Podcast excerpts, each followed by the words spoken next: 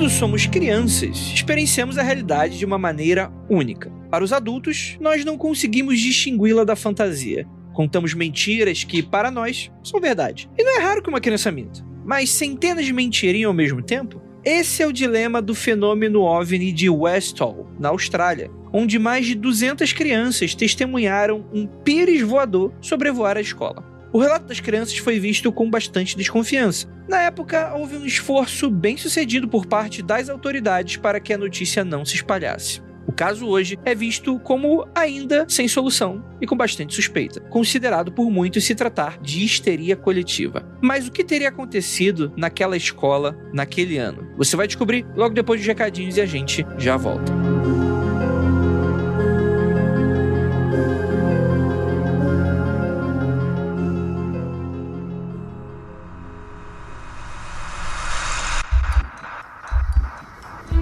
De errado com seu áudio. Adentramos agora através dos seus sentidos. Estamos preparando você para o que vai acontecer nos próximos minutos. Além do que conhece por tempo e espaço, o contato com algo além. Não conte para ninguém e nunca olhe para trás, pois este é Mundo Freak Confidencial.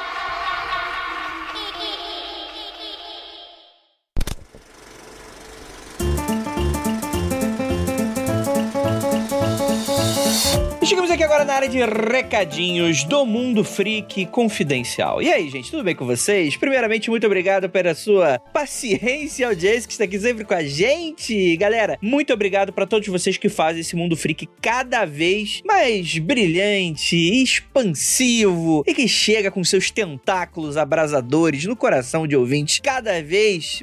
Parece que eu tô falando aqui de uma entidade antediluviana, não, tô falando apenas do nosso trabalho aqui no Mundo Freak Confidencial e também, porque não, em toda a casa Mundo Freak. Então, é claro, agradecer a vocês e lembrando a todos que eu já há muito tempo que não falo isso, mas acho que é importante a gente sempre salientar. A gente ainda tá aqui construindo a nossa pirâmide Illuminati, né? Então, eu vou jogar um desafio aí pra vocês. Você ouvinte que tá escutando agora. E você mesmo aí que tá com a, a testa no ônibus, é, eu tô falando com você. Você aí, Júlia, é você mesmo. Você, é, Ricardo, João, Tô falando com você, pô. Presta atenção. Eu preciso. Tô falando com todo carinho, né? Então não tem. Não porque vocês não atenderem, mas claro. Se você não quiser também, não tem problema. Mas todo ouvinte do Mundo Freak, confidencial, quando escuta lá, depois do terceiro episódio escutado, já vira fã. E aí tem uma missão especial que é indicar o Mundo Freak Confidencial para mais três amigos. Um que não escuta podcast at all. Um que escuta podcast, mas não escuta Mundo Freak Confidencial. E um que você sabe que ainda não chegou na gente, mas tem uma paixão por assuntos misteriosos.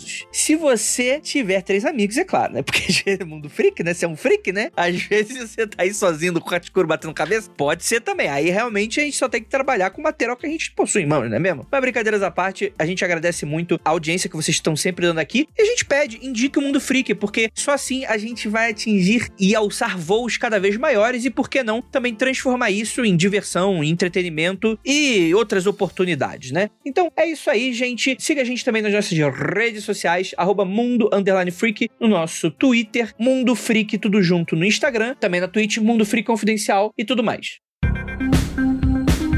Lembrando a todos que o Mundo Free Confidencial é exclusivo do Spotify. Esta é a nossa casa e a gente fica muito feliz de compor aí o teu Spotify, que é personalizado, que é a tua cara. Porra, falei bonito. a- O podcast é a sua cara, querido ouvinte. E a gente tá aqui compondo essa sua cara também, né? Esse seu gosto, né? Por podcast e tal. E falando em gosto por podcast, eu tenho certeza que você deve ser fã do Homem Morcego. Mas afinal de contas, quem não é fã do Homem Morcego, né, cara? Tipo, é, todo, todo filme, toda série, t- pô, a gente tá sempre de olho em tudo que tá acontecendo no universo do Batman. Você é fã? Porque, ó, trago novidades pra você agora. Eu tô agora pintando meu zoio aqui de, de trevas aqui para dar esse anúncio muito especial. Você conhece o universo de Gotham City, do Batman e tudo mais. Pois agora você vai conhecer a mais obscura delas. Vem aí, vem aí não, já veio Batman Despertar, a audiosérie que é uma produção original do Spotify em parceria com a Warner Brothers e a DC Comics. E isso aí mesmo que você está escutando agora. Uma audiosérie exclusiva do Spotify, muito especial. E cara, eu sei que se vocês escutam o Mundo Free Confidencial, vocês devem adorar as nossas séries que fazemos em áudio, todo especial de outubro. E cara, com aquela qualidade monstra. E se você já gosta, mano, já é meio caminho andado para você curtir Batman Despertar. Na história, que na versão brasileira conta com Roku e Camila Pitanga, Taina Müller, Maria Bop e grande elenco. Você acompanha a história de quem? Dele, né? Do senhor Bruce Wayne, em uma corrida contra o tempo para descobrir a identidade do novo serial killer que tá aí à solta em Gotham. São corpos e mais corpos chegando para uma autópsia, sempre com órgãos a menos marca registrada de um vilão aí do Batman. Por isso, Bruce, né, vai mergulhar no seu lado sombrio para entender a si mesmo e tentar adivinhar qual o próximo passo de mais um doido solto aí na cidade, né? Mas como você sabe, nem tudo é tão simples e nessa busca nós também vamos acompanhar acidentes, pistas falsas, outros vilões e muito mais. Cara, eu tô, eu, eu tô cruzando os dedos para ver os meus vilões favoritos aqui nessa série. Batman Despertar estreou dia 3 de maio em episódios que são semanais e que você ouve apenas no seu Spotify. E aí, tá empolgado? Então, não perca, coloca aí na busca do Spotify Batman Despertar. É uma audiosérie original Spotify. E agora vamos para anúncios de quarentena. Anúncios de quarentena.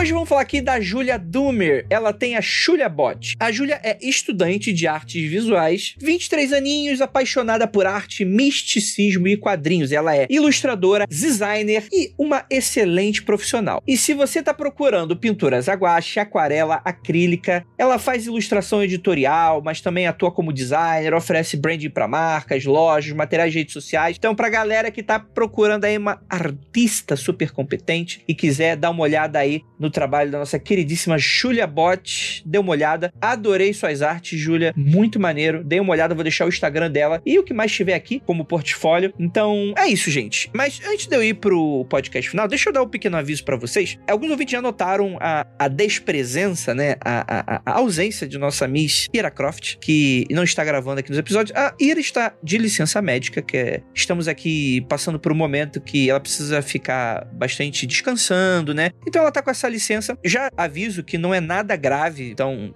eles não precisam se preocupar tanto, mas é que realmente ela tá um pouquinho mais afastada e tal. Mas é claro que a sua presença tá sempre aqui nas decisões do mundo freak e de todo o resto. E que, cara, a gente tá aqui cuidando dela com muito carinho, muita paixão. E também, caso você queira, você pode encontrar ela nas redes sociais, né? No Twitter, principalmente, a Croft, é tudo, se encontra Croft ela, né? Então, se quiser deixar aí uma mensagem de apoio, mandar um alô, mandar melhoras, um desejo de melhoras, mandar uns docinhos. Já eu pedindo com a ouvinte. É, poxa, dá um alô pra ela lá no Croft, que eu tenho certeza que ela vai adorar muito as mensagens de carinho e de desejos melhores para vocês, tá bom? Novamente, não é nada grave no sentido, tipo assim, enfim, ela tá bem, tá aqui, ela só tá descansando, repousando, que ela precisa ficar assim até a gente conseguir passar por tudo. E é isso. Bora pro episódio, que eu tenho certeza que vocês vão adorar, que ele ficou bastante enigmático, afinal de contas. Será que os aliens estavam querendo estudar? eu, se eu fosse um ET, eu tava longe daqui, isso sim. Então é isso, bora descobrir mais sobre o caso de Westall. Bora lá. Música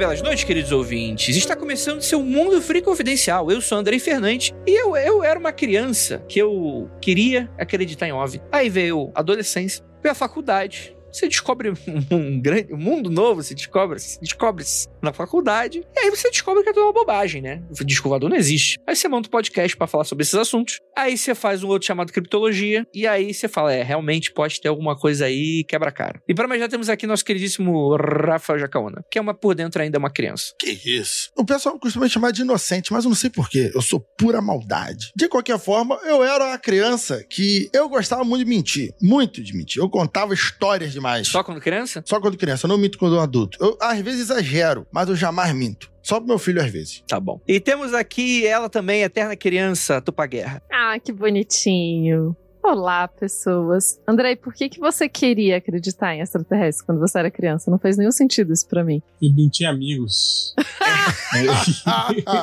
Ele era sozinho. Ele imaginava que um dia iam- eles viriam dos céus e seriam meus amigos.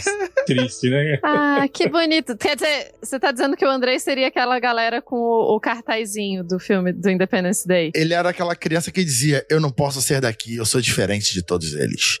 Hum, não, não. Eu ia estar, mas eu ia estar com o outro cartaz que não foi visto no filme, que é o Please, me mate. O mais rápido possível. Me tire daqui. Filme! Me mate primeiro, né? É. Acho que eles só leram esse no filme. Pois é, alguém parecido comigo que seria um dos responsáveis. Temos aqui também ele, que tem muito contato com criança atualmente, o réu, com a pequena Helena. Nunca fui criança também. Nunca foi criança. Eu confesso que quando eu criança nunca vi discos voadores. Passei a vê-los um pouco mais na época da faculdade. Com uma luneta muito específica, né? Ah, entendi. Principalmente quando usávamos. E eu achando que era sério. Eu não vou deixar vocês tirando sarro de um tema tão importante aqui pra, pra humanidade, depois dos últimos acontecimentos. Ai, gente, aí? Temos aí, então, um caso muito interessante que se passa na Austrália, mais especificamente em Melbourne. A gente tá falando de 1966. O que é bastante interessante, né? Porque a configuração dele é um pouco diversa, assim, né? Ele acontece muito por causa da escola de Westall, que na verdade, enfim, não é o nome da escola, né? É o nome do subúrbio, né? A escola, ninguém liga pro nome da escola. É aquela escola lá daquela rua lá. Ninguém liga pro nome de escola aqui, não, gente. E por volta lá das 11 horas, então, tipo assim, se a molecada já devia estar com fome, já queria estar querendo merendar, já devia estar todo mundo já pulando das carteiras já, na orelha do professor. É, e é na gringa, né? Então deviam almoçar na escola, provavelmente. Então tá todo mundo já ali. Com toda certeza, com toda certeza. Então, e a ideia é essa. A ideia foi que você tem centenas. E quando eu falo centenas, é, é mais de 100 mesmo. 200, 300 pessoas, né? Eu tô entendendo. Crianças com fome viram um prato voador. É isso. né? A piada é. Ai, meu Deus. Não, eu vou acreditar. Eu vou ser believer nesse episódio. Esse- com- Esse é o Andrei. Tudo antes. Daí acabou o caso, é isso que você tá dizendo, Réu? Acabou o podcast, gente. Não, eu tava prestando atenção na construção da piada até agora. Eu falei, não é possível que ele vai fazer isso. não, eu não, fui, eu não fui, seria tão inteligente. Eu- mas porque foi uma excelente piada, né? Mas, cara, é muito interessante porque, primeiro, que a gente sai um pouco desse eixo Europa-Estados Unidos, né? Que geralmente aborda vários desses casos, né? Que eu acho que não é por uma casualidade, uma causalidade, porque acontece mais coisa lá. Eu acho que é porque talvez tenha um interesse maior e, mercadologicamente falando, o fenômeno UFO é bastante explorado nos Estados Unidos, por exemplo, né? Mas eu gosto muito de saber como que é um fenômeno super universal, de que muitas pessoas alegam ver fenômenos muito parecidos. É claro que existem suas idiosincrasias, né? Principalmente quando a gente está falando sobre abduzidos, né? Cada um vê de, um, de uma cor, de um tamanho, de um formato diferente. Mas é muito interessante porque existem relatos muito parecidos. E aqui a gente está falando de 1966, o fenômeno já era bastante conhecido, imagino, mundialmente, por causa de Roswell e diversos outros outras discussões que provavelmente aconteceu na época, né? Eu acho que a Guerra Fria foi um grande, uma grande oportunidade para os seres humanos tentarem olhar para fora de alguma maneira, né? Enfim, né? Muita gente vai especular que também pode ter a ver com espionagem ou contra-espionagem, né? Fazer com que, o, enfim, outros países gastem recursos com coisas que não iam dar em nada, né? Então inventava coisas, né? Coisas nesse sentido. Mas de fato a gente estava mais prestando atenção no céu nessa época, de certa maneira. E foi o que aconteceu nessa escola, né? E antes de qualquer coisa, é bom falar que professores também foram testemunhas do fenômeno, né? Não foi algo combinado, alguma coisa nesse sentido, né? Seria um excelente, um excelente trote dos alunos caso fosse algo nesse sentido, né? Mas de fato parece que aconteceu alguma parada lá e que a gente não consegue ter resposta até hoje, né? Isso que você acabou de citar é muito interessante sobre os professores. Isso é, apesar das crianças serem a quantidade maior de observadores, também tiveram adultos, né? E aí, André, entra aquele programa do Mundo Freak. Qual é o do Histeria Coletiva? É o episódio número 314. Aí você escuta esse episódio 314 e, e vê se faz sentido mais de 200 crianças e alguns adultos, que são os professores, verem a mesma coisa e reagirem de forma surpreendente. Pra mim, não faz sentido. Ah, inventaram, todo mundo inventou. Meu amigo, você já viu criança inventar tudo junto na hora do intervalo? Ah, isso teria que ser muito bem combinado. Muito bem combinado. A pessoa não convive com crianças tempo suficiente pra achar que um bando de criança inventa a mesma história, assim. É possível? É possível. É pouco provável que mais de 200 crianças inventem a mesma história, muito, muito coordenada, aí é pouco provável. E não só isso, né, gente? A gente tá falando também de pessoas fora da escola, não só os professores. A gente tem também o relato de um fazendeiro que teria visto também o fenômeno. E não foi, não foi aquela coisa que você vê no céu de noite, uma luz esquisita, andando só de um lado pro outro, ou que passou rapidinho, né? Os relatos, se é que a gente tem muita coisa, e acho que esse a gente já vai chegar nesse problema sério dos relatos, mas chegam a dizer que pode ser que tenha durado 20 minutos de uma parada sobrevoando ali, como se fosse um drone de hoje. Hoje em dia seria um drone, mas não tinha drone em 66, né? É, na verdade até tinha. Os primeiros drones começaram a ser construídos entre 61 e 62, alguns operacionais em 64. Pô, devia ser a catapulta, né, Hel? o drone é, é, deve, ser, deve ser isso, né? Eu entendo o que você tá falando, né? Mas nesse nível operacional, acho que é difícil, né? É, não, o que impressiona também nos relatos é a proximidade que as pessoas, tipo assim, teve pessoas que ficaram a, a dois metros do objeto, né, cara? Tipo, não é algo que você viu no céu e foi embora. Não, tipo assim, você teve um contato muito próximo, assim, né? E várias pessoas, né, tiveram esse contato. E de diversos ângulos, né? Sim, inclusive, o que eu fui poder, inclusive, foi fotografado, né? Mas as fotos nunca foram reveladas. Pô, mas quando tu chega nessa parte da história é irada demais, né, mano? Porque isso deixa com a pulga atrás da orelha, né? Mas de fato, quando tu para pra analisar, o que o Rafael citou do episódio do Histeria Coletivo, que ele não deixou talvez explícito, que a gente tava conversando antes da gravação, é que nesse episódio de Histeria Coletiva a gente meio que desbanca um pouco desse grande argumento cético de que é você jogar tudo aquilo que é vista por muitas pessoas como histeria coletiva. De fato, talvez exista fenômenos como esse, mas talvez tão raros, mas você não pode simplesmente responder tudo que você não sabe explicar como uma grande histeria coletiva, né? Senão você também não avança na discussão, né? E você não tem como fazer um diagnóstico dessa maneira, né? É claro que existem fenômenos do tipo, que são até de doenças, né? De pessoas que começam a apresentar sintomas e coisas nesse sentido, mas são, são coisas muito pontuais e isoladas de certa maneira, né? Eu de fato acho muito pouco provável que você teria centenas de pessoas, inclusive entre crianças e adultos, crianças aí talvez de todas as idades, né? De ângulos diferentes, falando de um mesmo fenômeno da mesma maneira, né? Então, por, vou, vou dar um exemplo simples só pra gente também não perder muito tempo nesse episódio com isso e tal, né? Eu sempre lembro muito, sempre tem um ouvinte novo caindo de paraquedas, esse pode ser mais um desses episódios. Eu sempre cito aquele exemplo da queda do avião, que tava aquele candidato à presidência em 2014, que foi o Eduardo Campos, né? Eduardo Campos morre num acidente de avião que cai aqui em algum lugar aqui do Brasil. Enfim, não vou, vou, lembrar e tal. E eu lembro muito de acordar de manhã e tal, com uma tragédia já tinha acontecido e tal. E um repórter, não lembro exatamente de qual emissora, entrevistando um cara que se dizia bombeiro e, tipo, e falando super emocionado do resgate dos corpos e falando: Nossa, eu olhei para os olhos verdes do meu candidato. Falou que o cara deu a, a, a última, né, piscada de vida nos braços é, dele. Um, um lance desse, mano. E, tipo, isso é uma balela. O cara não é. Tipo, ele se apresentava como bombeiro, mas ele não era um bombeiro. Ele inventou aquela porra. Por como, tipo, sei lá, pessoas fazem isso de maneira geral, né? Mas quando tu para pra analisar que, por exemplo, ele deu um relato que não faz nem sentido, porque uma queda de avião, tirando exceções óbvias, não costuma sobrar corpo, né? Não dá para você simplesmente ver os olhos verdes do seu candidato, né? Dessa maneira, né? Então, eu, eu tô usando esse exemplo justamente porque, realmente, pessoas mentem, mas que, de fato, é muito difícil você alinhar todos os relatos, né? Pra, tipo assim, alguém, alguma criança ia inventar alguma outra coisa, ia dizer que te, viu ET dentro da escola, que ia ver o tentáculo não sei da onde, que eram trocentas luzes, né? Inclusive, existem algumas incongruências no relato, tipo, tem gente que afirma que era uma forma, né? Um objeto, outros dizem que são duas, mas, tipo assim, são muito próximos um do outro, né? E que, de fato, pode apresentar como uma confusão que é comum de um relato que você vê mesmo, né? De que você não sabe se ele foi para um lado, foi para o outro, né? Que é comum, assim, mas você não tem grandes distorções dessa história toda, né? E isso eu acho que é bastante interessante.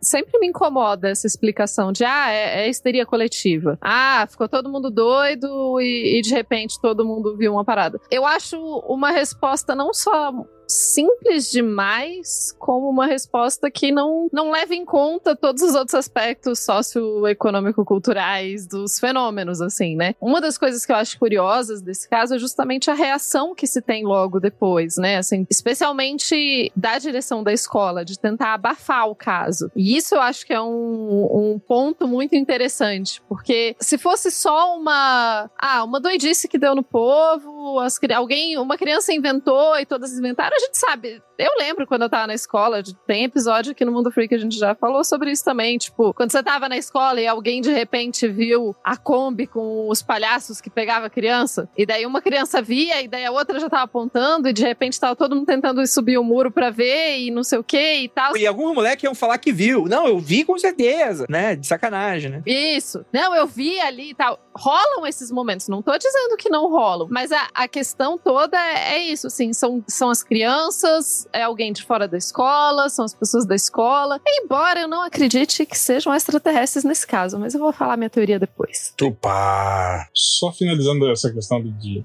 histeria coletiva, eu acho que quando é pontual, como a Tupá tá falando, tipo assim, que a gente tem alguns, alguns né, tipo, o, o efeito Mandela, né, algumas coisas assim, né, que são, que são pequenos fragmentos de uma história, por exemplo, né? Eu acho que isso é, é possível de acontecer. Agora, um evento de longa duração, presenciado por 100 pessoas, teria que ser coletivo demais essa histeria, né? Quando é um coletivo de seis pessoas, por exemplo, aí tudo bem, eu acho que, que dá, né, pra, pra gente. Um bom exemplo disso foi algum tempo atrás que eu acho que alguém postou no Twitter uma cena do filme do Shazam, que era eles nos tronos lá do reino do mago Shazam lá, né? E aí eles falando que tinha uma cadeira vazia que eles não sabiam de quem era aquela cadeira, que provavelmente é do Adão Negro, que vai vir no próximo filme. E aí, todo mundo falando que lembravam daquela cena, de ter visto aquela cena no cinema. E o cara falou: não, gente, essa cena é uma cena deletada do filme que só esteve presente na, na versão em, no DVD do filme, né? E muitas pessoas, inclusive eu, falaram: não, mas eu vi essa cena e a, com a nítida impressão de tê-la visto no cinema. Quer dizer, esse tipo de fenômeno, ok, né? Agora um fenômeno ao vivo, assim, né, que acabou de acontecer, né? Pô, porra, né? Por exemplo, se tivesse me falado, acabei de sair do cinema, falou, ah, você viu a cena lá dos caras no, no, no trono? Eu falei, não, não vi, porque ela não tava no filme, né?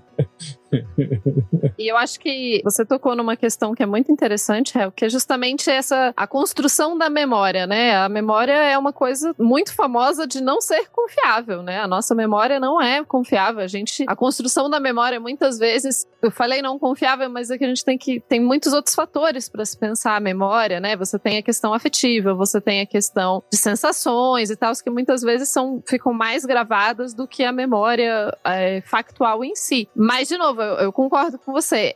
É um caso que chama muita atenção naquele momento, só que infelizmente a gente não tem relatos, né? A gente não tem uma documentação ampla. Reza a lenda que tem uma foto, mas essa foto desapareceu também. Então falta aquele ponto. Eu acho que é por isso que esse caso também foi ignorado, né? Muito tempo. Sem contar o fato de crianças, né? Que as pessoas tendem a ignorar crianças. Ele é um caso bastante curto, né? Que ele só tem aquele evento específico no tempo e no espaço e com essas testemunhas, né? E cara, a gente tem literalmente 200, 300 testemunhas daqui, né? Então é muito difícil a gente começar contando. A gente tem que ir pegando uma por uma e vendo o que aconteceu, né? Naturalmente a gente vai ficar 200, 300 pessoas testemunha de entrevista aqui falando e comentando, né? A gente vai pegar algumas específicas, então por isso que a gente está contando esse caso de maneira mais ampla e a gente vai espizinhando conforme a gente for adentrando, mergulhando, né? Por exemplo, a gente tem o Graham Simons, que ele estudava química quando ele vê o OVNI pela janela, né? E ele, inclusive, ele diz que não, ac não acredita no que tava Tipo, eu não acredito, não acredito no que eu tô vendo, aquela coisa meio até do meme, né? Que ele olha e vê aquela imagem do prato, né? É um OVNI clássico, né? Daquele formato discoide, metálico, ele descreve, e de superfície lisa, que fica flutuando no céu e fazendo certos movimentos ali. E ele de fato acredita que não é real. Tipo, ele olha e fala, cara, o que, que tá acontecendo, né? Aí você também tem as crianças que estavam na área externa da escola, que viram com mais proximidade, né? Elas saíram correndo assustadas, né? Alguns dos professores chegaram a também ver e perceberam o que estava acontecendo. Ah, perceberam no sentido de, tipo, tem algo errado acontecendo, né? E as testemunhas, assim, né, uma média alega que esse objeto teria sobrevoado por cerca de 20 minutos por cima da escola, né? Inclusive, com algumas crianças seguindo o OVNI depois que ele vai embora, né? O OVNI adentra uma floresta, né? Algumas testemunhas relatam ele descendo ao chão e logo depois subindo até sumir. Um dos detalhes importantes é que o OVNI chegou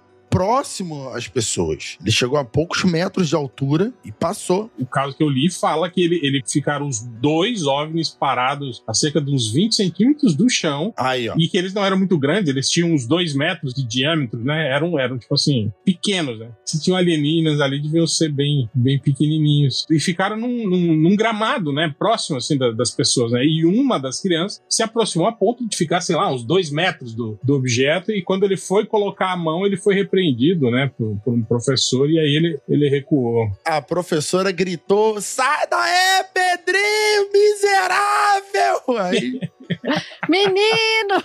Aí a gente já tá num ponto que tem uma certa divergência, né? Que é, vão ter relatos que vão falar de dois objetos, vão ter relatos que vão falar de um objeto, vão ter relatos que vão falar de um objeto perseguido por pequenos aviões. hã? Essa eu não vi, não. É, então, tem essa, essa história aí também. E eu acho que um dos problemas aqui, né, de todos esses relatos é que a gente, na verdade, a gente não tem gravado relato de ninguém que tava lá na hora, né? A gente tem mais ou menos contado pelo jornal, mas sem entrevistar ninguém. A gente tem um cara que conta o que ele ouviu de outro cara.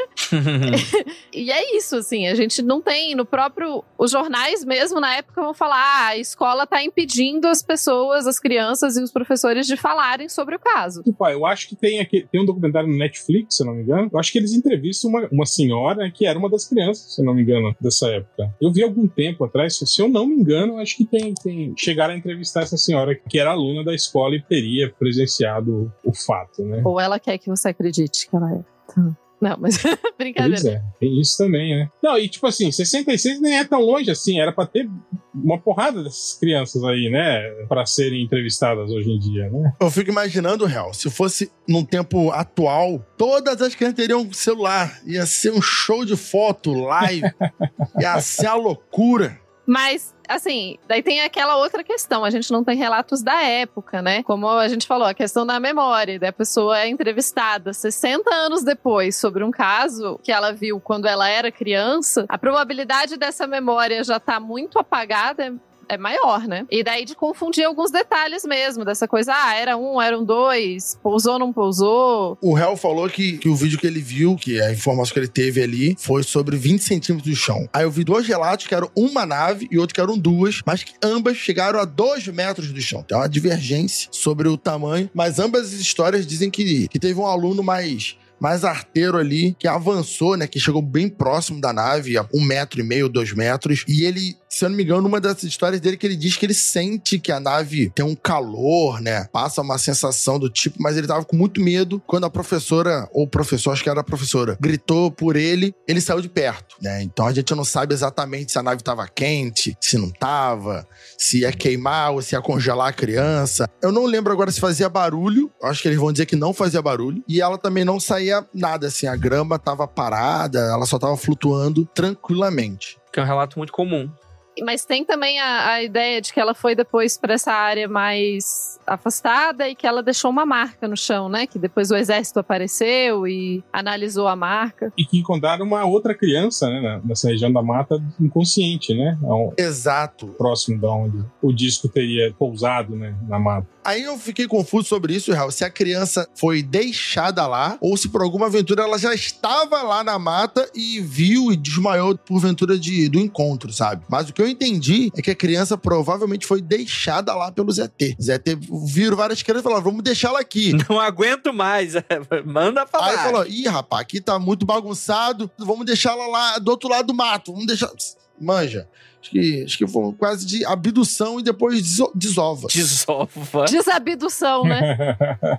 Os bichos abduziram a criança e falaram: Cara, faz bagunça pra caramba. O que, que a gente fez com a nossa vida? Deixa aí. Eu acho esse caso particularmente interessante justamente por essa variedade de relatos, mas que todos os relatos convergem no fato de que alguma parada apareceu, todo mundo viu. Agora, se era uma, se era duas, se tinha uma criança e não tinha, depois tem essa coisa, ah, não, uma criança foi encontrada desmaiada, e depois tem a história que não, uma criança desapareceu da escola e da cidade, ninguém nunca mais ouviu falar dela. Que, tipo, pode só ter se mudado, né, gente? Assim, as pessoas se mudam às vezes, eu não tinha muitos amigos, enfim. Então, eu acho interessante todo esse. Um pouco desse folclore, eu acho que ele surgiu muito também pela própria cobertura da imprensa, né? Porque a imprensa não achou que era nada demais na época. A imprensa cobriu como, tipo, ah, criança sendo criança, falando, fazendo besteira, pregando uma peça e tal. É que aí é, é, o que você tem, pô, foi muito tentado colar essa narrativa, né? A gente tem esse professor de ciência que ele alega que ele vê o diretor no dia seguinte com autoridades policiais ali e que o diretor ele promete punição para as crianças, né? Ele faz aí uma reunião geral ali com a molecada e que as crianças serão severamente punidas caso contasse alguma coisa a alguém e os professores sumariamente demitidos, né? Ele não concorda com isso, mas acaba catando, só que algum tempo depois, procurado por esse ufólogo, ele acaba contando essa versão de que o diretor, ele teria feito com que esse caso fosse abafado. E aí existe uma certa divergência nessa história, porque alguns falam que, tipo assim, você fala, pô, tem policiais ali, né? Então você já pode tentar puxar aquela coisa conspiratória do governo, né? Foi falar com o cara para ele fazer dessa forma. Já outras versões falam que, na verdade, isso parte realmente do diretor, já que ele teria desacatado o pessoal da Força Aérea pedindo mais informações e tal. O diretor, tipo assim, ele quer encerrar aquela parada de, de uma vez só. E eu acho que isso é, é interessante de ser colocado, né? Porque faz sentido de certa maneira, né? Se você é um diretor, né? Você tá responsável por uma escola. Cara, qualquer coisa, tipo, qualquer pessoa que lida com criança sabe o que o inferno inferno é lidar com pai de aluno. Se tu mete essa história que do nada tem criança sendo sequestrada, disco voador, não sei das quantas e tal, quem vai se ferrar aí vai ser esse diretor aí, né? E pior, né? Você admitir que você não teve controle nenhum, que as crianças perseguiram a porra do disco voador. Yeah! E um moleque praticamente pulou em cima da nave, né, cara? Imagina, cara. a merda que ia dar pra esse diretor, né? O diretor tá 100% na vibe de velho. Não, desculpador, que desculpador, gente? Volta pra sala, vamos todo mundo voltar pra sala, não aconteceu nada, não teve desculpador nenhum. Não, mas a gente não quer essa história aqui. Eu acho isso, mas eu também, para mim, eu penso, não sei, essa atitude do diretor que me dá, assim, um pouco mais essa ideia de. Eu acho que tem mais a ver que isso pode ter sido uma parada militar mesmo, algum experimento, alguma parada assim. E que o diretor não quis dar trelo, assim, tipo, ó, ele sacou que era uma parada mais séria do que a escola podia ou deveria estar envolvida. E daí ele falou: não, ó, ninguém vai falar mais do assunto e tal. Até porque funcionou muito bem, né? Porque se ele tivesse dado trela ou deixar o fingido só que não tiver, tinha acontecido nada, essa história tinha crescido muito mais, eu acho. Eu acho que ele tava preocupado com a segurança das crianças, que era alguma parada militar, e ele achou que era mais seguro todo mundo fingir que não tinha acontecido nada. Só uma coisa, André, tá escrito que é Mary Smith o nome do professor.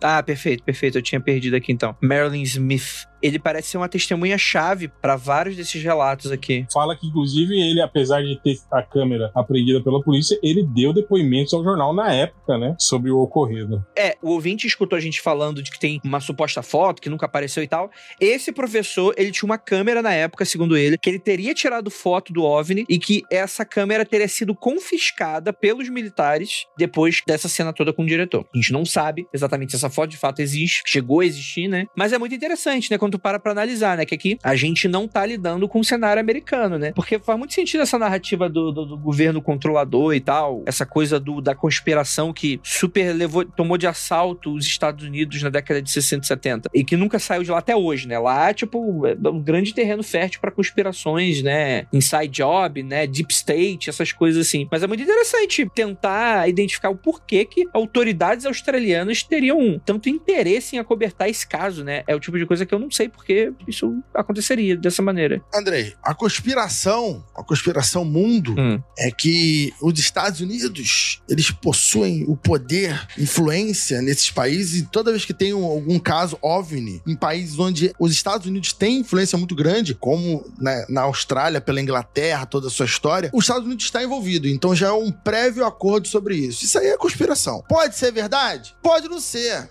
Pode ser um descovador? Pode não ser mas eu acredito. É, a única coisa que eu acho estranho no relato desse professor é que ele destoa e muito, né, dos relatos, digamos assim, mais crus, né? Das pessoas em geral que testemunharam o evento, né? Ele acrescenta várias coisas, tipo, que teve um avião que tentou interceptar o OVNI e o OVNI fugiu, depois apareceram mais quatro aviões tentando interceptar. Tipo assim, ele criou uma puta aventura, assim, né?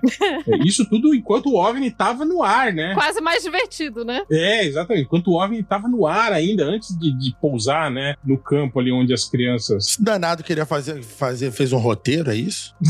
Não, eu tô falando que eu, achei assim, tipo, um avião, depois mais quatro, né? Tipo, eu achei meio um pouquinho exagerado, assim, né? Principalmente se foi um fenômeno Sim, tão rápido como eles dizem, né? total. Cara, sei lá, pra uma força aérea, né? Tá ali. Mas é, não, ele não fala de força aérea, ele fala de aviões privados, né? É, ele fala de aviões leves, né? É. É. exatamente. Mas mesmo assim, tipo assim, leva um tempo até você ver alguma coisa no ar, botar o seu avião, né, pra funcionar e decolar e ir atrás de um objeto desse, né? Mas enfim, ele ainda fala entre mil e dois mil pés, né? Isso dá o quê? Uns, uns 600 metros de altura, mais uns dois mil pés. É uma distância considerável. Pra mim, a história do professor, ela cai muito na coisa de. Provavelmente ele, ele viu alguma coisa e ao longo dos anos, sabe aquela de quem conta um conto aumenta um ponto? Que ele foi aumentando pra ele mesmo as histórias. E daí, na cabeça dele, aconteceu mais coisas. Tem o lance também de, de, tipo assim, de você virar meio que a celebridade, o centro da atenção, né? Você virar o, o veículo da notícia, né? De ser a pessoa mais importante do rolê, né? Talvez isso também possa ter, ter né? Sim, sim. Ter feito ele se empolgar um pouco, né? Na, na história. Ah, E assim, a própria teoria da conspiração, eu acho que é muito mais plausível não ser exatamente tipo, nossa, porque o governo quis esconder e pans. Acho que é muito mais plausível que a gente tava falando. O diretor só não queria problema, gente. E daí ele só, tipo, resolveu abafar, não porque tinha uma super conspiração em cima dele e tal. Ele só achou que era menos problema pra escola, pro emprego dele, pra, enfim, sabe-se lá por quê, que o caso fosse abafado. Às vezes ele achou que ele não queria que a escola ficasse conhecida como, tipo, a escola do OVNI Do disco voador, é, exato. escola onde tem criança doida, escola onde acontece. Não, ele, tipo, não, eu quero que a minha escola seja conhecida por outras coisas. Mas tem muito disso mesmo. As escolas, no geral, elas ou querem se destacar porque ganharam medalhas em esportes ou porque ganharam medalhas em Olimpíadas e coisa do tipo. Mas tirando esse rolê, as escolas querem ser o mais invisíveis possíveis, sabe? As escolas querem se destacar pela educação ou pelo esporte. Tirando isso, fogem de polêmica o tempo inteiro. Pode ser. Ou porque ele também achou que era algo militar, perigoso e, e imagina, a escola tá correndo risco de aeronaves militares passarem por cima, os pais não vão querer procurar mais a escola, então ele pode querer abafar por isso. Mas como que você explicaria o fato desse mesmo professor ter dito que o diretor da escola se recusou a cooperar com a Força Aérea, com a Real Força Aérea Australiana, que é a Força Aérea Inglesa, na verdade, né, na, na época, né? Que membros da Força Aérea foram até a escola e o diretor, tipo, dispensou, disse que não quis. Então, justamente o que o Jacaúna falou, a escola não quer se envolver, não quer que finge que não existiu. Ele falou pra galera, ó, não vi nada, ninguém viu nada, morre um assunto, tira o nosso nome daí que eu vou falar pra ninguém falar nada. É, não é nem a teoria da conspiração de que eles querem esconder e tal. É só, tipo, a gente não quer ser associado com isso. Eu não quero que os alunos sejam associados. É isso que o Jaca falou, assim, conhecendo escolas, essa atitude faria muito sentido pro diretor.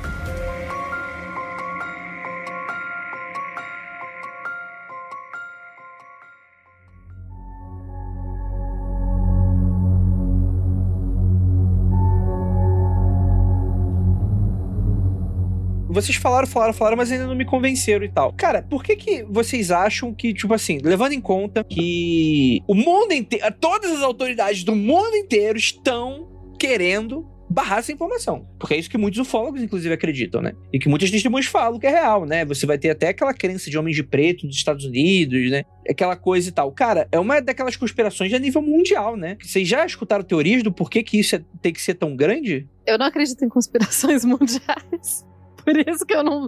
Não adianta, eu não vou conseguir acreditar. Porque eu acho que tem que envolver. É muito. Ser humano, gente. É muito ser humano pra estar envolvido na parada e realmente querer esconder as coisas. Eu não acredito que ser humano consegue guardar fofoca tão bem assim. Eu acho impossível. Eu acho que a veia fofoqueira do ser humano é muito mais forte que qualquer conspiração. Então, assim, uma conspiração com duas, três pessoas vai. Uma conspiração mundial que vai envolver muita gente, eu não consigo acreditar. É divertido no filme? É divertido no filme. Mas na vida real, assim, na prática, acho que não funciona. E daí essa questão, né, dos ufólogos falar, ah, não, porque as autoridades estão tentando esconder e tal. É, é, eu acho que é mais do tipo, as autoridades não sabem exatamente o que é, e daí eles preferem não ficar tratando do assunto do que simplesmente falando sobre o assunto tô full on cética que não acredita nas coisas, né? Eu sei. Mas é porque é isso, assim, eu vejo essa super conspiração mundial. E o que me, o que me pega muito também nisso é a questão de nenhum tabloide ter, ter feito, ter falado mais na época, né? Porque se você olhar os jornais de época, eles não têm essa coisa sensacionalista, eles não trazem essa coisa sensacionalista. Os próprios ufólogos não estavam interessados nesse caso. O que talvez seja um argumento para falar que esse caso é real, mas enfim, essa é outra questão. Mas eu não consigo acreditar acreditar nessa super conspiração mundial que todo mundo vai estar envolvido e que quer esconder que os extraterrestres.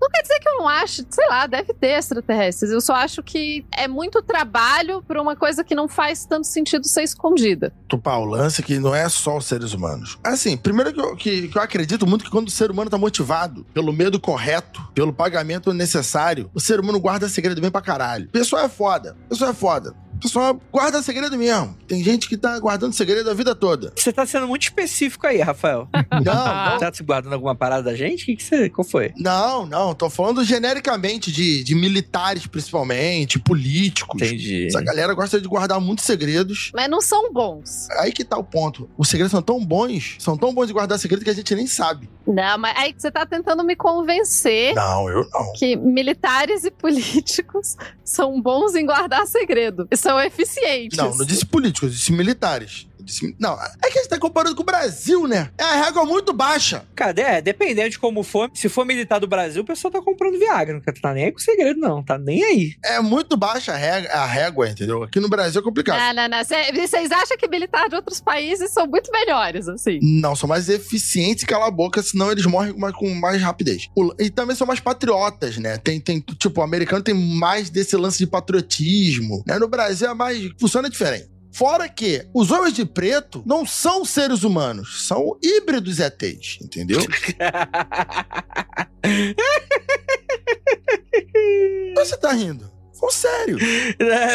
Lembrei de uma piada. Por isso que os homens de preto são tão secretos, porque não são seres humanos. Tá, mas aí. Entendeu? Então, se a gente então vai passar, tá? Então tem uma conspiração, mas porque é uma conspiração de extraterrestres que estão infiltrados no planeta Terra. Aí ela pode ser um pouquinho mais plausível, porque daí a gente não tá contando com a descrição de seres humanos. Eu acho que, assim, o rolê do segredo, do grande segredo mundial, que várias. É a coisa de, tipo, quanto mais gente sabe do segredo, mais difícil é o segredo ficar escondido. Não importa se essa pessoa, qual a profissão dessa pessoa. Então, assim, tá, se a gente entrar na ideia de que são, sei lá, reptilianos, eu tô zoando reptilianos, e daí por isso eles guardam segredo, mas ainda assim eu acho pouco plausível. E, e eu sempre pergunto qual que é a grande vantagem disso, assim. Mas aí, Tupá, que entra a desinformação. O segredo está escrachado, mas está escrachado no meio de tanta desinformação que nada mais é verdade. Nem a verdade é mais verdade. É só desinformação. Mas aí é a era da pós-verdade que a gente tá vivendo, tá tranquilo. Mas a gente tá falando dos anos 60. Exatamente. O segredo não é mais segredo, mas é o tempo passou.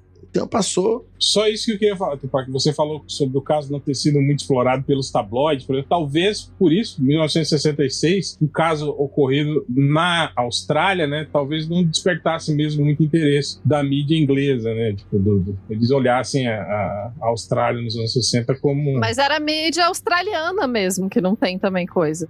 Assim, eu conheço pouquíssimo da Austrália. Qual era a cidade dessa escola? O que que tinha na Austrália? Melbourne. Pô, é Melbourne ainda? Nossa, mas o que que tinha em Melbourne em 66? Na década de 60? Aparentemente disco voador. Só jogando um pouquinho do, do, do pozinho de ceticismo em cima, sobre a questão dos aviões. Tem uma matéria aqui do Aventuras na História.com, eles falam que eles têm- citam várias, várias fontes da matéria aqui, e eles falam que na época o aeroporto local ficava a menos de 5 quilômetros da escola, é, foi investigado e o aeroporto relatou que não houve nenhum, nenhuma decolagem de aviões daquele aeroporto naquele período e também nenhuma atividade no espaço aéreo do entorno do aeroporto foi captada. Então, tipo assim, o relato dos cinco aviões, ele meio que, né, perde um pouco de força nesse sentido, né? E a Real Força Aérea Australiana também disse que não houve nenhum tipo de exercício ou atividade militar naquela área, especificamente naquela data. Hum,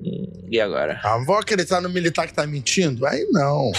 Aí não. Aí não. Sobre o, o jornal The Age, né? Ele publicou no dia 7 de abril de 66 que um objeto como um balão foi visto durante as, as aulas na escola de Wessel ontem, né? Tipo, eles deram ênfase no como um balão. E apesar de ter citado pequenos objetos que circulavam em torno do balão, né? A agência de meteorologia da região disse que às 8 e meia da manhã daquele mesmo dia, ou seja, do dia 6, eles lançaram um balão meteorológico E pronto. que provavelmente se perdeu. E o balão? E aí os céticos né, dizem que esse balão talvez pudesse ser o que foi avistado na região. Caraca, o balão. me- É, é- é complicado. O balão meteorológico foi a 2 metros do chão ou a 20 centímetros. A criança chegou perto. Não, não, a gente tá falando sobre o avistamento nos céus do, do objeto em forma de abóbada e brilhante, né? Quer dizer, que balões meteorológicos podem ser confundidos realmente com isso. O resto do relato, aí, né, a gente fica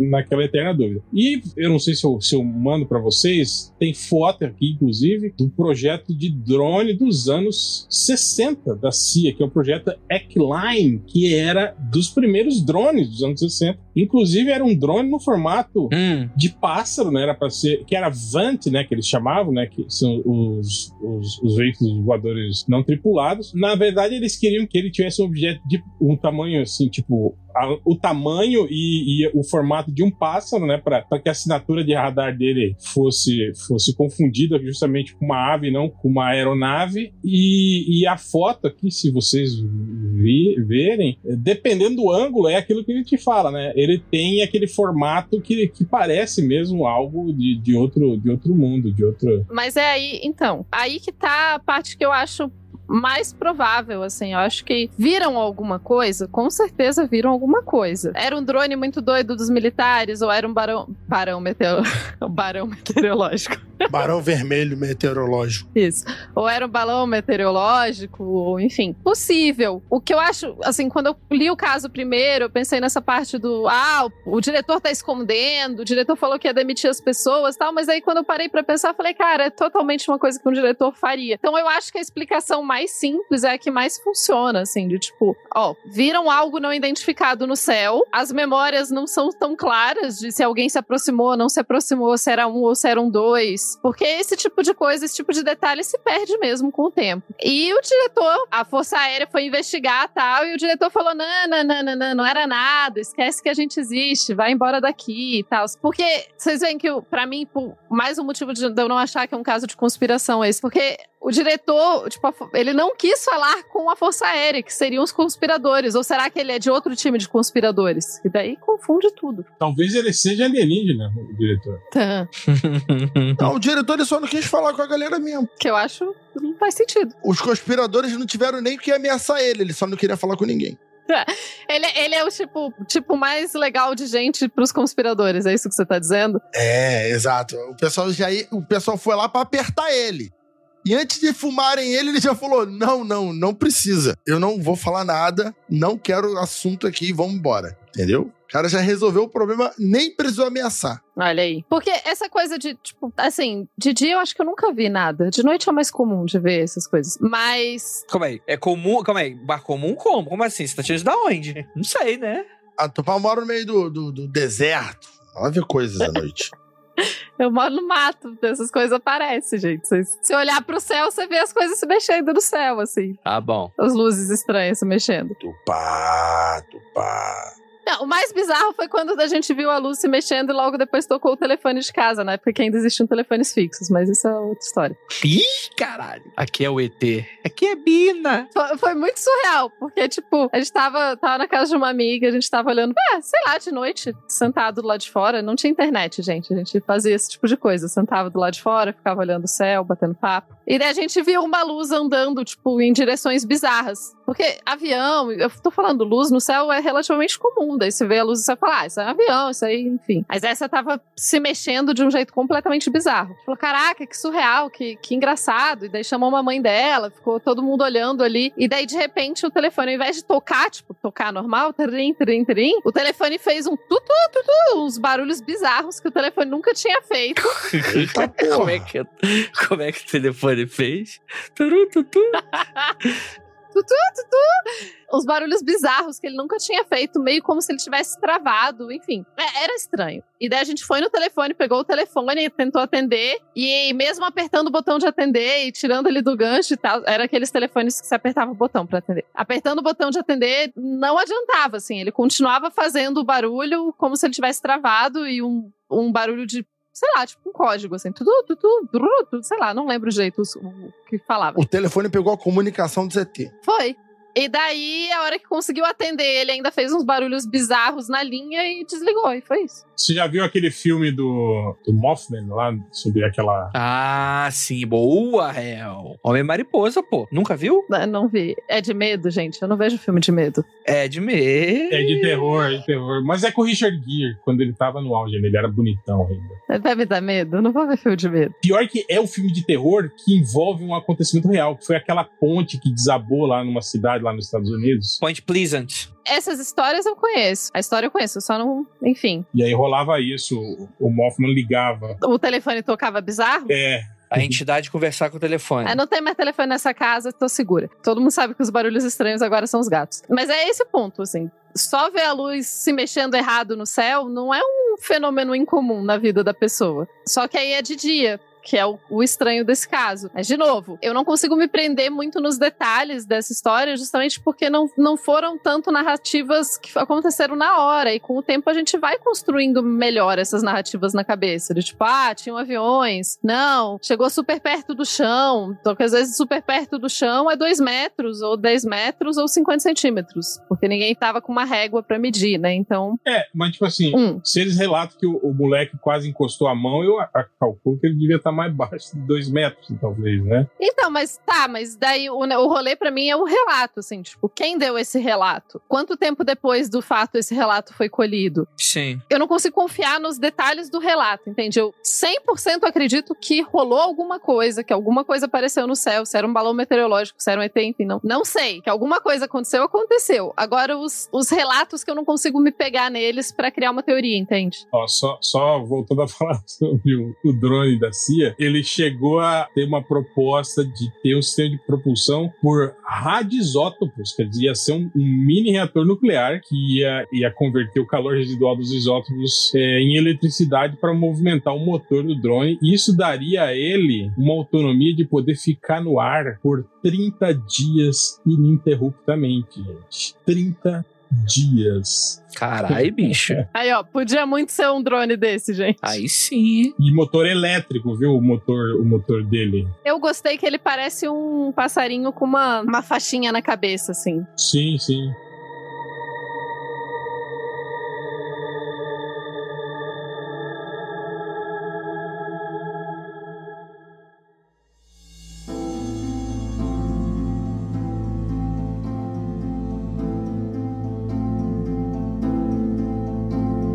Então, gente, vamos, vamos encerrar. Opinião final de vocês. Rafael Jacaúni. Eu acredito nesse, nesse caso, pelo menos parcialmente.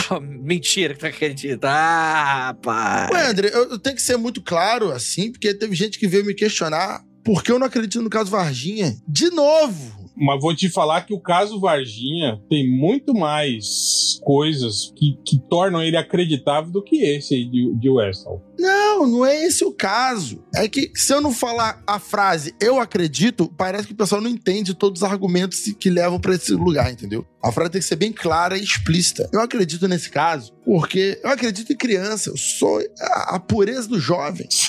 Os jovens não vão. Se você não acredita que adultos podem manter uma, uma conspiração, imagina 200 crianças combinar de mentir sobre o disco voador. É muito mais complexo. Ó, oh, excelente, excelente argumento. É. Então, eu acho que, que eu tenho que acreditar nas crianças aí, pô. Não tem como, não. Fora que ainda tem alguns adultos ali que, que corroboram. Tudo bem, o professor exagerou um tanto. Pra caralho, talvez. Fudeu o argumento dos outros? Complicou. Mas eu acho que viram alguma coisa e não foi nada de balão, foi algo muito mais real do que, ah, foi um balão e eles viram errado. Pô, eles viram alguma coisa ali que foi pra floresta, que abandonou uma criança na floresta, que infelizmente a gente não tem detalhes sobre a criança sequestrada. Eu, eu gosto disso, tipo assim, tinha uma criança inconsciente próximo da floresta. O Jacaúna, a criança já foi sequestrada e foi deixada lá pelo É lógico. disco voador. É isso.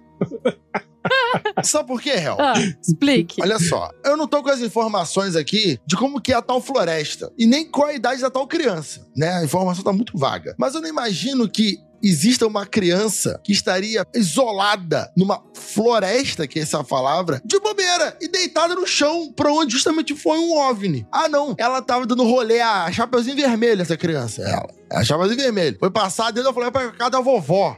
Eu não sei. Mas assim, de primeiro momento, falar que uma criança foi cortada dentro da floresta justamente por onde passou um OVNI, me parece que o OVNI que deixou a criança ali, entendeu? Ainda mais se ela tivesse sozinha. Tivesse em grupo, ok, mas é isso que me parece. Não, perfeito, perfeito. Então eu vou ser a sua defesa, Rafael. Opa, milagre. O meu veredito é drone. É drone, É pra ser droga?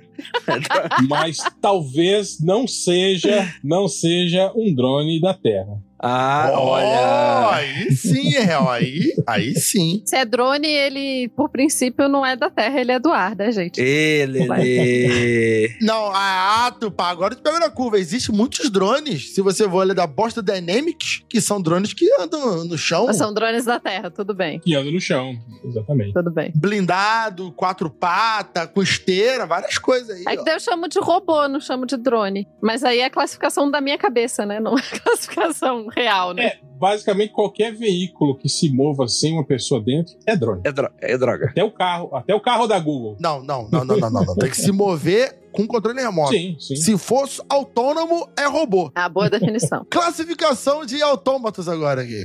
Cara, o que, que eu acho? Que, que você acha? Eu tô numa onda believer nos últimos tempos de ufologia, mas eu acho que esse caso, assim como diversos outros casos, faltam muitos dados sobre, né? Tem pouca coisa. Talvez por ser década de 60. Infelizmente, existe uma questão, que é é uma crítica que eu faço a essa questão mercadológica de ufologia, que foi mais ou menos um dos motivos do porquê que eu não gosto muito do caso Roswell, da maneira como ele foi abordado. O caso Roswell, ele tem duas etapas. A primeira aconteceu ali na época que o suposto disco teria caído, na década de 50. Meados, né? 49, 49, por aí, 49, 47. E esse caso, ele tem algumas reviravoltas e tal, mas ele é um caso muito simples. É um caso que a Força Armada manda uma nota falando que caiu um disco voador, no dia seguinte fala, não, não caiu nada, fez um meio que um burburinho, mas meio que o caso morreu aí, né? Não tem muita coisa. E esse caso é revivido na década de 70. E aí é onde que pra mim é um problema, porque o que acontece? Aí começa a aparecer umas testemunhas que estavam na época, 20 anos depois dessa porra. E é muito interessante porque são testemunhos muito difíceis de engolir, tendo em vista que década de 70 e 80 foi onde a ufologia mais bombou mercadologicamente falando, né? Então qualquer nova coisa, qualquer nova informação era muito bem premiada com dinheiro e fama por parte da pessoa que estava investigando o caso, né? Então, pra mim, eu acho que dessa época tem casos que são muito corrompidos por essa questão toda.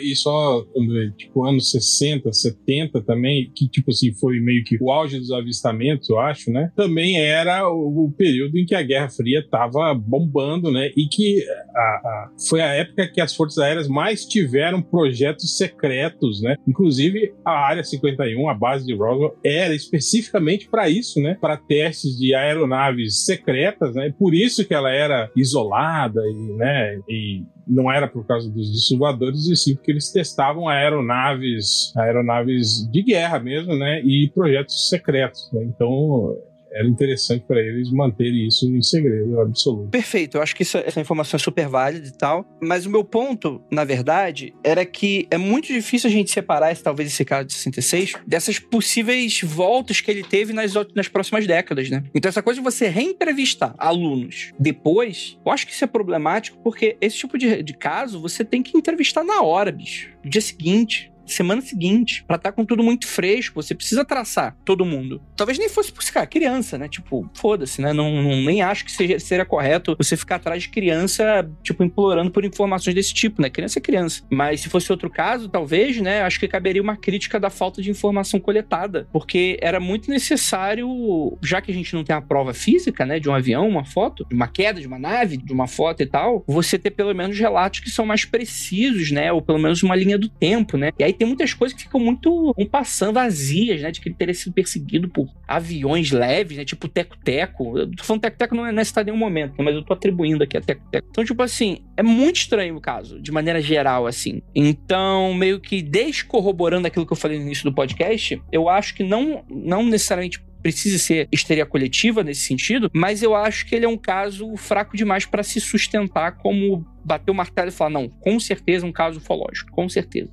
poderia ser um monte de outras coisas, né? Principalmente porque, novamente, a gente não tem dados suficientes para levantar isso, né? Então eu acho que ele é inconclusivo para mim. Eu não consigo bater o martelo e tendendo a não dar muito crédito. Não por causa de ser crianças, mas porque a gente não tem dados. Simples assim. Apesar de a gente ter 200, 300 crianças supostamente envolvidas, a gente conta nos dedos os testemunhos, né? A gente tem um professor, a gente tem uma criança X, a criança Y, alguns entrevistados logo depois, né? Então é muito difícil bater esse martelo. É muito difícil, né? Eu nem acho que necessariamente a pessoa precisa ter um interesse financeiro. Ah, às vezes a pessoa se engana. Às vezes a pessoa cria memória falsa. Um monte de coisa aí que a gente pode atribuir, né? Os olhos verdes do meu candidato dando OVNI, né? Tipo, sei lá, o que, que a pessoa tá pensando. Isso marcou muito o André. Acenando pra você. Eu só acho estranho esses rolês de extraterrestre é sempre tipo assim, Tunguska, Roswell, Varginha, Weston, por que, que eles não vão pra Paris? Ah, mas aí Melbourne é uma cidade grandinha, pô. Não, mas tava lá no subúrbiozinho, lá na comunidade do Weston, né? Tipo, pô, aparece ali, ó. Aparece, aparece em Paris ali, ó. Pronto. Aí, ó, galera, chegamos. Os extraterrestres gostam mesmo é de interior, é de ver vaca, é de, de ir pro campo descansar. É, talvez eles não entenderam direito como funciona o nosso, nosso planeta. Mas eles não estão querendo aparecer, uai. Então é isso, gente. Gostaria muito de agradecer a todo mundo que está aqui nessa mesa maravilhosa, você que está escutando esse podcast até o final. E gostaria de lembrá-los que não olhem para trás.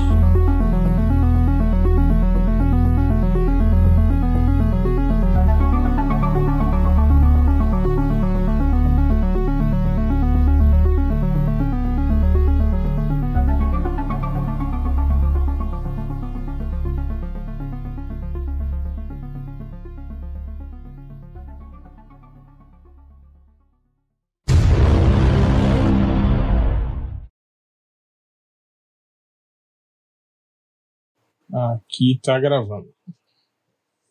Tá gravando. Tá gravando. Palminhas. Beleza, vamos lá. Um, dois, três e já. Beleza. Quando so... Caralho, deu uma. Deu uma. Virou adolescente? Fiquei, tá fiquei. trocando a voz? Ai, meu Deus. Eu tô na idade, né? Que trocar a voz, crescer uns pelinhos onde em lugares esquisitos. Vamos lá. É... Longos dias e belas noites. O que foi, Rafael? Aí, aí que você tem que recomendar o programa do Mundo Freak sobre histeria coletiva. Qual é?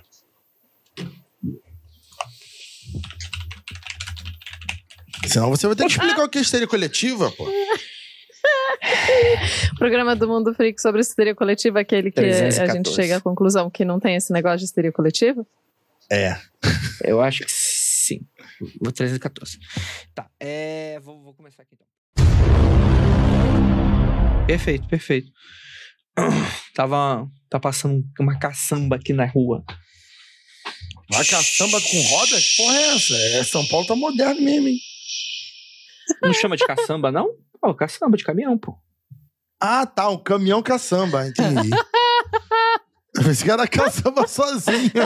A caçamba andando por Também. aí, só a caçamba. Eu, eu, go eu gosto de jeito que chama esses caminhão caçamba de tombeira. Já viu? Já ouviu esse termo já? Não. Tombeira. Nunca vi. A Era ficou impressionada porque eu, eu chamei o radar de pardal. Uai, vocês chamam pardal de quê então? De radar? É isso? Tá, aqui em São É, Paulo é radar. É, aqui, aqui chama radar. Aqui em Aqui Brasília no a gente chama chama. dos dois. Depende, depende de que lugar você tá falando. Geralmente a galera fala que é alvo de porrada, mas pode ser também pardal. Acho que aqui em Brasília era mais comum pardal, mas é porque os. Por causa do, do poste, que é pequenininho, assim. Aí quando ele é, tipo, uma lombada Sim. eletrônica, aí chama, né, radar. Mas o, o pequeno escondido é pardal. Eu acho fofo que Paulista chama farol de, de, de semáforo. É tão, tão correto. Sinal.